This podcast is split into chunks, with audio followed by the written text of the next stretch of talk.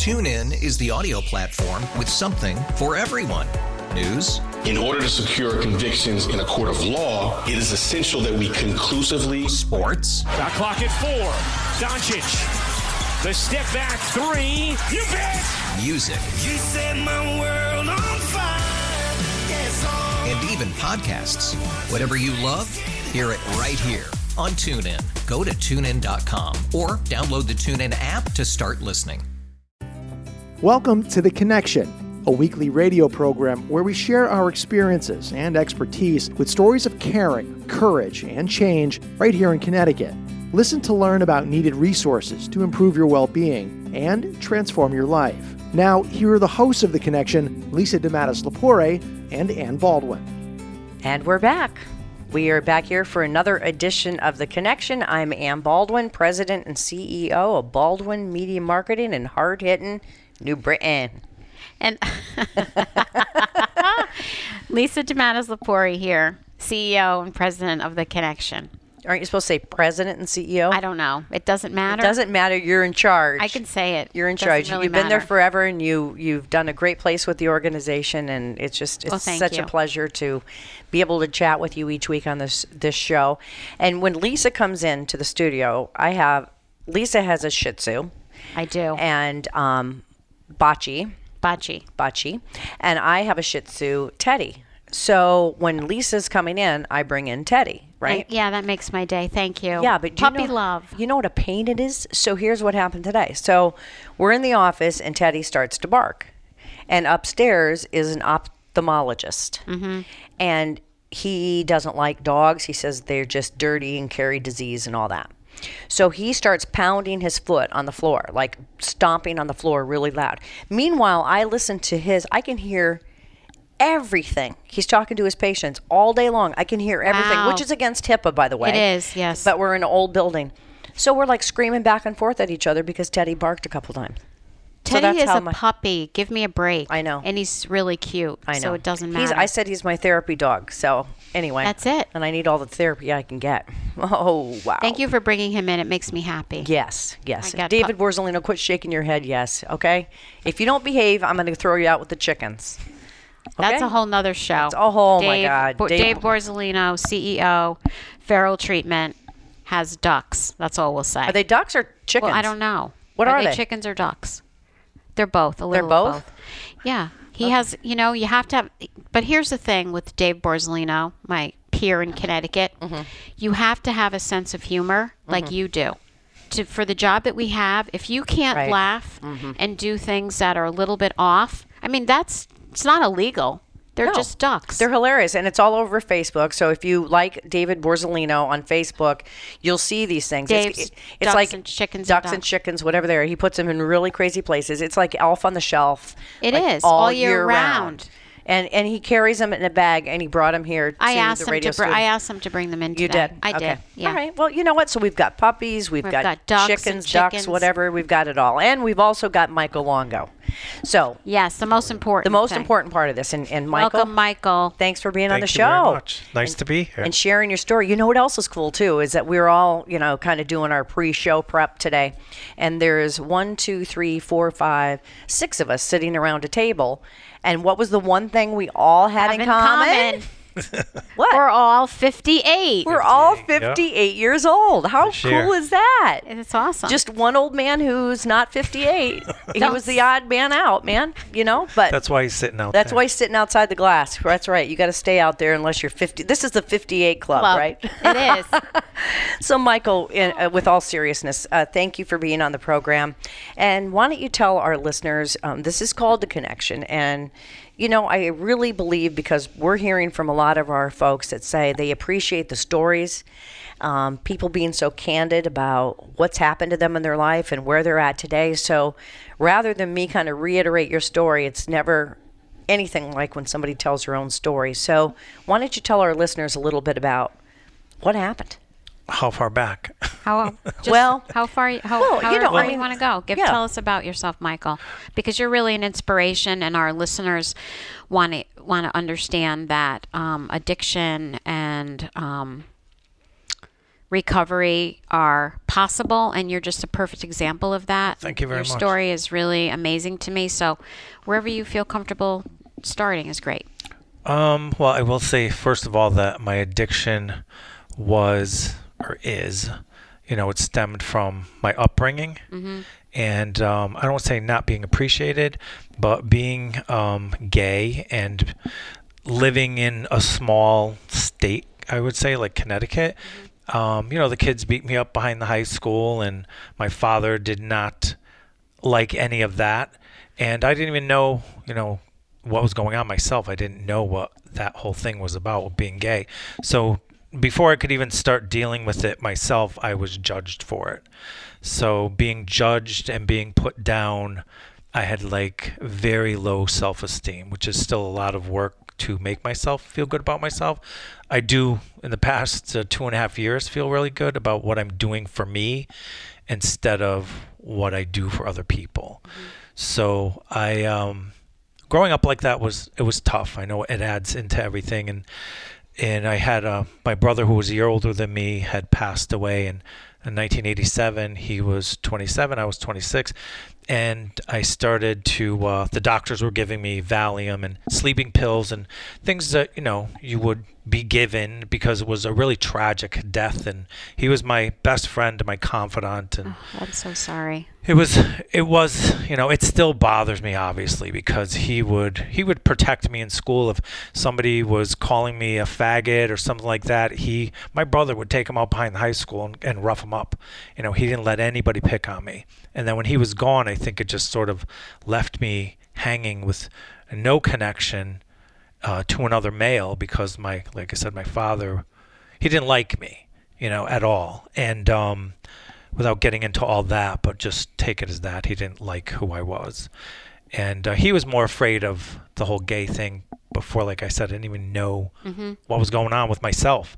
But anyway, so they started to give me Valium and sleeping pills, and that The doctors. the correct? doctors, yeah, I mean, and I didn't even, you don't even know, you know, you're just doing What the doctor says. yeah, and I, it was this evolution of um, I had never been to a, a gay bar. I'd never been to New York City, and my brother died in October and December of that year. I'm like, I'm going to the biggest gay club in New York City um, with this guy from work that I knew was gay, and uh, that was the beginning of first time I ever had taken ecstasy or any drug. I did no drugs in high school. You know, I didn't even smoke pot. I didn't drink, and uh, that was the beginning of this um, sort of like a fantasy life. Like I, it wasn't reality, but it felt really good, obviously, and that was it came together with being able to bring myself down from taking Valium. Uh, I had the Valium to bring me down from doing ecstasy or, you know, coke or whatever. And the whole club drug thing turned into the, it was this gigantic evolution of me liking myself. I felt at home in the clubs. The clubs were all drugs and those people became my friends and I don't blame anyone because I honestly I don't have any regrets of my life, but I I know finally I know where my addiction has come from. So when did you figure out that you needed to seek help? I always kind of knew in the back of my head. Yeah, you do, right? Yeah, You kind of know something's not right and you can't keep operating. I, I speak from experience, right? So you know that you can't keep doing this. Um, but then, you know, some people say you got to hit bottom. I disagree with that. So when, what was the turning point? Um, I well, I, kind of hit bottom. I mean, I my life had turned into instead of going out drinking with friends and going out and buying drugs and stuff like that, it turned into doing it at home. Isolation. Yeah, and I had completely. It was after my father had passed away, and I don't know if that was. It wasn't because I felt so bad. It was kind of like I felt like I was free in a way, and that um, intense feeling of freedom turned into this really, really dark point of my life, and then I um, ended up in Farrell, which was an absolute blessing. So let's talk about Farrell Treatment Center. And Farrell is located here in New Britain. And historically, they've been a male only treatment center and very, very well known and just a proven track record and just wonderful people that that work at Farrell. So, how did you come to find Farrell Treatment Center? It's to a friend. Okay. Yeah. And you yeah. called, and did you They call? called. I was a mess, and uh, they called and found me a bed. I was supposed to go um, to a place in Florida, but I couldn't, and it was for three months. And you know, I ended up going to Farrell. And I have to say about that is, I'm glad that I didn't go to Florida. I'm glad it wasn't treated like some vacation. Um, I'm glad it went where I did because you're taught how to be how to uh, uh, approach being sober. They can't tell you it's not magic, you know. And but they gave me the right tools, like to. I think if you pay attention when you go to a rehab, you have to really. It's like going to school. Right. If you're just tuning in, we're speaking with Michael Longo, and it was fun, not funny, but it was interesting when, when we asked Michael, right, how long he's been sober. His answer was two years, nine months, and one day. Right. Yep. Congratulations. Thank That's very much. fantastic. And, Thank you know, you. and hats off to Farrell because we know that they do good work. But, you know, I think, Lisa, one of the things that we talked about a lot on the show is you can go to the right place, like a Farrell Treatment Center. But isn't the biggest part of this really, Michael, that you had to be ready? Oh, definitely. You got to be ready. Without a doubt. Talk about that because I don't think it- everybody understands that. Well, I mean, I you kind of I for me, I got to a point where first of all, being ready, like to me, addiction was like wearing very comfortable clothes all the time, and when you when I went to Farrell, you realize that you have to get rid of those clothes, so it's kind of difficult, but at the same time, those clothes are old. And it's time to throw them away. So no more drag? Oh no, no, no, none at all. that was before. but uh, it's it's um, I don't know. It's you kind of know, at least for me. You got sick and tired of being sick and tired. Exactly. I mean, I was really done with it, you know, and I, you know, I can see how people would go back, like how people lose their sobriety, but I don't. Um, I don't want to go back. I've had some really difficult times since I've gotten sober. I've been tested. Oh my God! Like yeah, like uh, yeah. It's a constant, right? It's a Yeah. lifelong process of yeah, recovery, isn't it? Every time you think, okay, I'm good, Right. Like I can coast now. You're not good. You're I mean, right. you are, but You're not. you're not. You're really not. Yeah, it's hard to explain, but you know. Yeah, and you can. ready. That's when you can lose it too, Lisa. You know, is when you think you've got this, or you know, people say Be- you become complacent. you well that you've got time under your belt, and you're like, well, maybe I can just have one. And situations come up too. Like Yes. um, I was given antibiotics over the winter, and uh, they're sulfa antibiotics, which make me Right. really hyper and they make me shake. And um, if there was ever a time I wanted to take a Valium, it was during those four weeks. Right. And I seriously, seriously, if I had them, I would have taken them. Yeah. You But- know, it's unbelievable, Michael, that this I you know, I was recently we have a an event coming up, a fundraising event, and I went to speak with uh, the staff at Dawn's Pizzazz. We have a fundraiser on May 11th, and I was talking about trying to educate and talk to the staff about the clients that we see and the people that we help and sort of their story, right?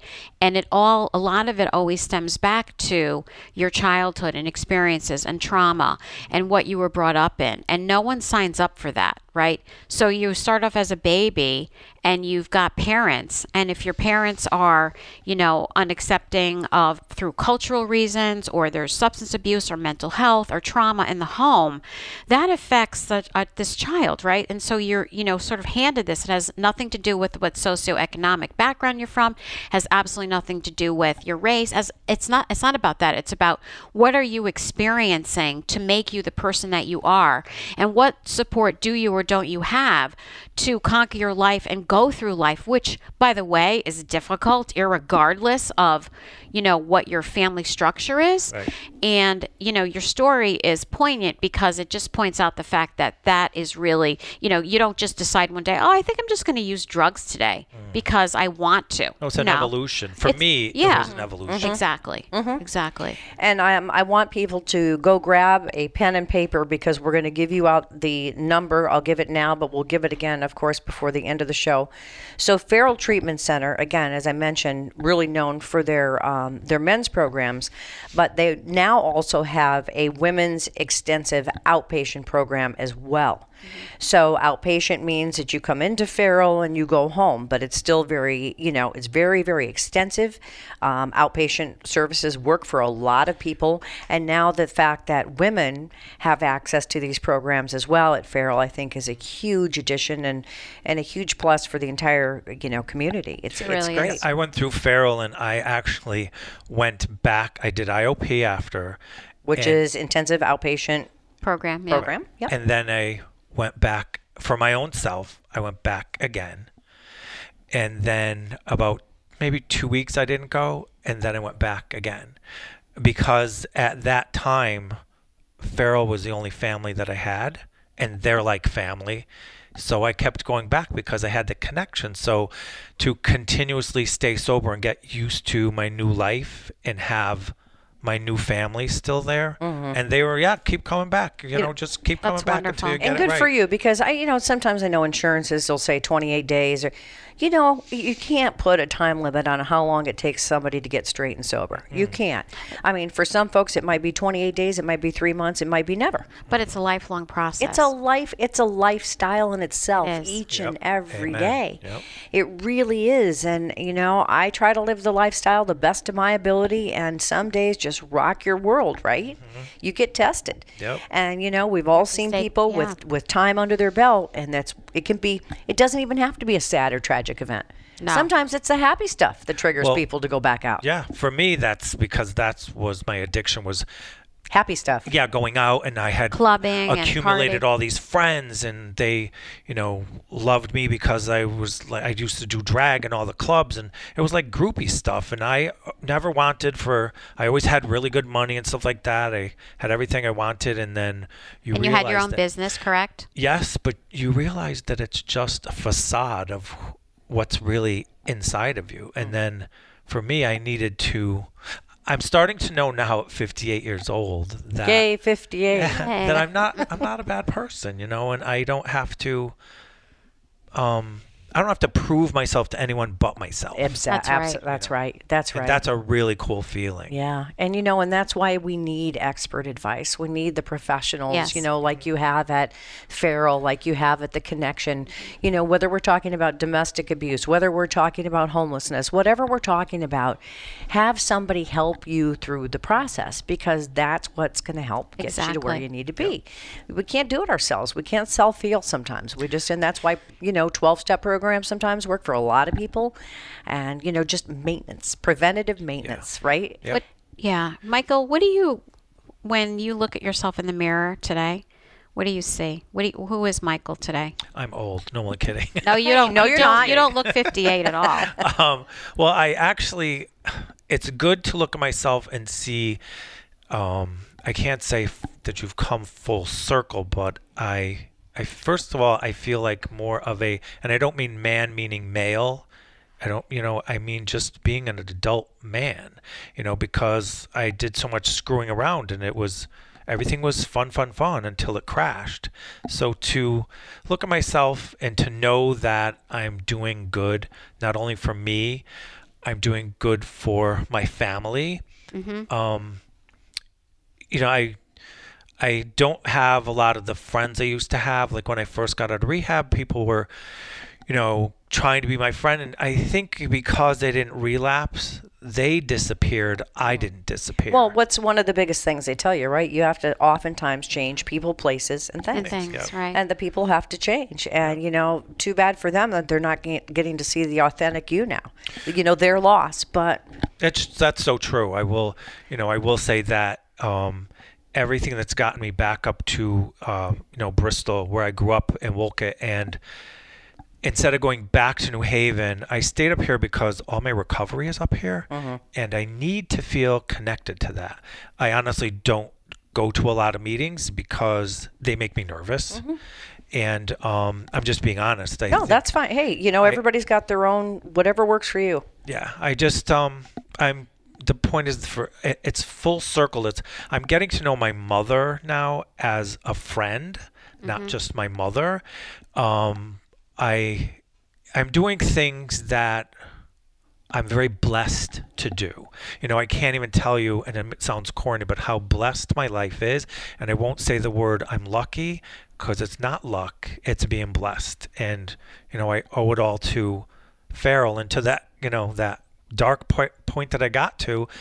It's actually brought me to a beautiful point in my life that, you know, if it wasn't for That journey, right? yeah, I mean it's it's pretty amazing if you choose to pay attention to yourself. Mm-hmm. You know, if you're just I'm sober and I'm going through every day and you're not really saying, "Look at me, I'm sober." You know, I'm doing a really good job because there are some people I, I will not talk for other people. For me, I have to know that I'm doing a good job. There are dark days and all that. I'm not Of course. running around like it's all fabulous or something like that. But it's uh, it's really nice to get to know myself. And I never knew that I wasn't. Right. I always thought I was 100% me. Right. Everything's going great. And sometimes it's it's like that cloud has to lift. That big Yeah. cloud has to lift for a while. You know, you can you can have a week sober, two days or two weeks sober, but it seems to me like for me it took almost a year for me to figure out that wow, things are different, things are good, you know, and and to keep moving along. You know, the other thing I want to mention about Farrell as well, Lisa, and this is exciting news, is they are one of the first treatment facilities in Connecticut to get um. And what Sublocade is, is a 30 day injection of Suboxone. So Yeah. imagine that, you know, That's these fantastic. Suboxone clinics where you got to go, right? I don't know, but I've heard, you know, day in, day out, you know, and it's just uh, now it's like a 30 day injection. That's fantastic. It's it's really amazing. So again, that's available um, through Farrell Treatment Center, and you call over there, and somebody's going to answer the phone, and somebody's going to put you in contact with the right person, and you know it's that's sometimes the hardest step to finding recovery is The first call. the first call, right? Mm-hmm. So again, that number for Farrell Treatment Center is 860-225 4641. That's 860-225-4641 and it's Farrell Treatment Center in New Britain, one of our neighbors here. yeah. Yeah, so what's life look like today? Um, I'm doing really well. I mean, I, I can't, I have no complaints at all other than being a little ill over the winter, which really, I got, I was so depressed from taking those antibiotics and everything. It was a very dark time in my sobriety, but I held on to it. So through that dark time, I'm like, wow, I'm even stronger than I thought I was. And it just keeps getting better. And I think that the stupid times where you feel a trigger kind of go away, but there are bigger times that trigger you. You know, like family events because you get more involved in stuff. You know, it's the only way I can explain it. Because stupid things like going out and having beers, and that's not what does it to me where it used to be. Now it's like, you know, someone in the family's agitating somebody else, and you're like, I just want this to go away. Mm-hmm. Yeah. Because it brings back Yeah. The past, right? Michael Longo, who has two years, nine months, and one day sober, but who's counting? Yeah. right. Exactly. So how are you? What do you do? You give them back? Are you involved at Farrell? I mean, what are you up to as far I- as that goes? That's a big part of service. Is a big part of recovery, right? Yeah, I um there's several groups on Instagram that I belong to. Um, I did, which is so helpful. Like we all talk to one another, and they're very positive and very solid with their sobriety. There was a group on Facebook that I joined, and they were it was horrible because they were saying things like, uh, "I'm going to go out this weekend and reset my sobriety date." It was this quote that everybody was using, and all they were doing was finding excuses from one another To out, yeah. uh, co-sign their you know what I'm saying like oh it's okay because this guy on Facebook is doing it and I had to delete the page because I was trying to be constructive in it and say you know PTSD and you know anxiety and you don't if you're you don't need to take a Valium, that's an excuse. You can work from the inside Mm-hmm. on your anxiety. They didn't want to hear that. No, they want to hear, you know, this could this thing, this quote they had of reset my sobriety day, which I found really odd. Why would you want to go through all that again? I don't know. People on You know. Facebook. Yeah, it was crazy. Yeah, that's what you say. Take what you want, leave the rest. But, Exactly. You know, good for you for deleting that because I know sometimes I want to delete Facebook too. Yeah, it was just Except so, I, if I did, I wouldn't get to read all your great stuff, Lisa. I'd put funny stuff. You I- put funny stuff. I try to put funny stuff. you even on- put like swears on there sometimes. I know, but I'm trying to just like you know lighten it up a little. yeah. yeah. It's too people get too serious. Yep. I post really a big and obnoxious positive things. A lot of stuff um comes to me like as I'm waking up like some like little revelation about sobriety or um, self-help or spirituality or something like that. And I I feel if people I feel if it came to me, and it does sound stupid, that I'll put it on my Instagram, and uh, I know uh, the comments and the likes that I get. I know that I've touched people through that. you Yeah, it resonates with people. Yeah. It It's- does. It makes me feel good Mm-hmm. That I've all those people said they like it. People, a lot of people comment and stuff like that. Very seldom do I get somebody saying something There, negative. there is some. I mean, we can, you know, bash social media, but there is something to be said about feeling a part of a group of uh, people who understand what it's like to deal with whatever you're dealing with, and to feel supported, and um, that you don't feel alone. I mean, I really think that that's really key is Mm-hmm. not feeling alone in the world, in the sense of while it's an inside job, it's good to know that other people can relate. They're there for you. You can help them. They're giving you something back. Well, I- And I think that's key. I do go to meetings. I don't go as much as I. I don't want to say probably should because it, it should be everyone's it's decision. individualized. right. A- and um, I go to. I always need to make sure that I know where I was That's right. and where I am, Mm-hmm. and I need to go farther. Plus, you know, listening to someone else's those stories, the the horrifying things that happen. You think you have it bad, right? Yeah, you're gliding along like everything's great. You go to a meeting, you're like, okay, like you need to just chill and Right. calm down. You know, Michael, we s- we've said this before too, and someone said this to me is, if we all went into a room and we put our stuff in the middle of the table, everybody put their stuff in the middle of the table, and then you had the option of either taking somebody else's stuff or taking your stuff back. You take your stuff you back. know it, yeah. right? Yeah, It's, definitely. it is so true. So again, we just have about you know two minutes. I think it'd be nice to see what's the future look like for you from from your eyes today. Um, I I know you asked me that, and I avoided it before. I Yeah, you um, did. Answer my questions, damn it. I um. I, I, I would like to get back into designing. I've always designed uh, nightclubs and restaurants, which is so much fun because I visually can use a lot more of what's in my head. Um, I do a lot of artwork, but I would like to get back into designing, which I am. Interior design. Yeah, yeah, because I can uh, play with lighting and uh, textures and stuff like that a lot. So I love doing it. What type of artwork do you like to do? Um, I paint. Ah, Um, I do a lot of different things. Like I like to paint. I mean, I just uh, finished uh, a huge rock wall had fallen down at my parents' house, and uh, I had learned by my father, you know, how to do that. We did a lot of yard labor. He was Italian, so I put it back together, and I like I'm really proud of myself for doing it. You know what I mean? Here's this 58 year old drag queen in the front yard lifting up big rocks. but I, I, I honestly like in the next year or so I would like to move to Florida. I love Sarasota. I've been there two, three times, which I never did go to a place like that and be sober. Mm-hmm. You know, it was always, mm-hmm. you know, drag shows and drunken madness on the beach and Right. stuff, which which was fun back then, but it gets it gets ugly. Plus, we're 58. Yeah, hello. exactly. Well, this was very inspirational. Michael Longo, um, thank you so much Thank for you, being Michael. on For here. me. And thanks to Farrell Treatment Center for, for another success story. Uh, again, that number over there, they've got women's extensive outpatient programs as well as men's programs, and now this 30 day injection of Suboxone program. So That's lots of things. Look into it and see if there's something there that could maybe help not only yourself or maybe a loved one or someone you know. 860 225 4641. Another great show. another great show. All right. It was Inspirational. very inspirational. Stories are amazing. fun. Thank gives, you, Michael. gives us all hope. Michael, you give a lot of hope to every to everyone that listens. Thank you. Absolutely. For anyone that's struggling with whether it's addiction or mental health or any type of problem, thank you. Thank you. And thanks to our listeners, as usual, for tuning in to this edition of The Connection right here on WTIC News Talk 1080. Woohoo! TuneIn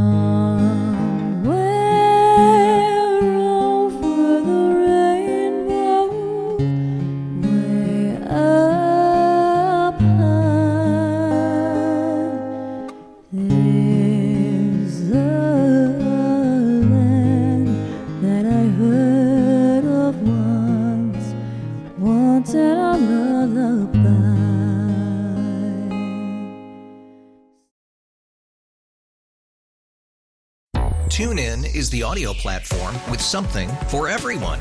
News, In order to secure convictions in a court of law, it is essential that we conclusively sports, Shot clock at four. Doncic. The step back three. You bet. music, You set my world on fire. Yes, and even podcasts. Whatever you love, hear it right here on TuneIn. Go to tunein.com or download the TuneIn app to start listening.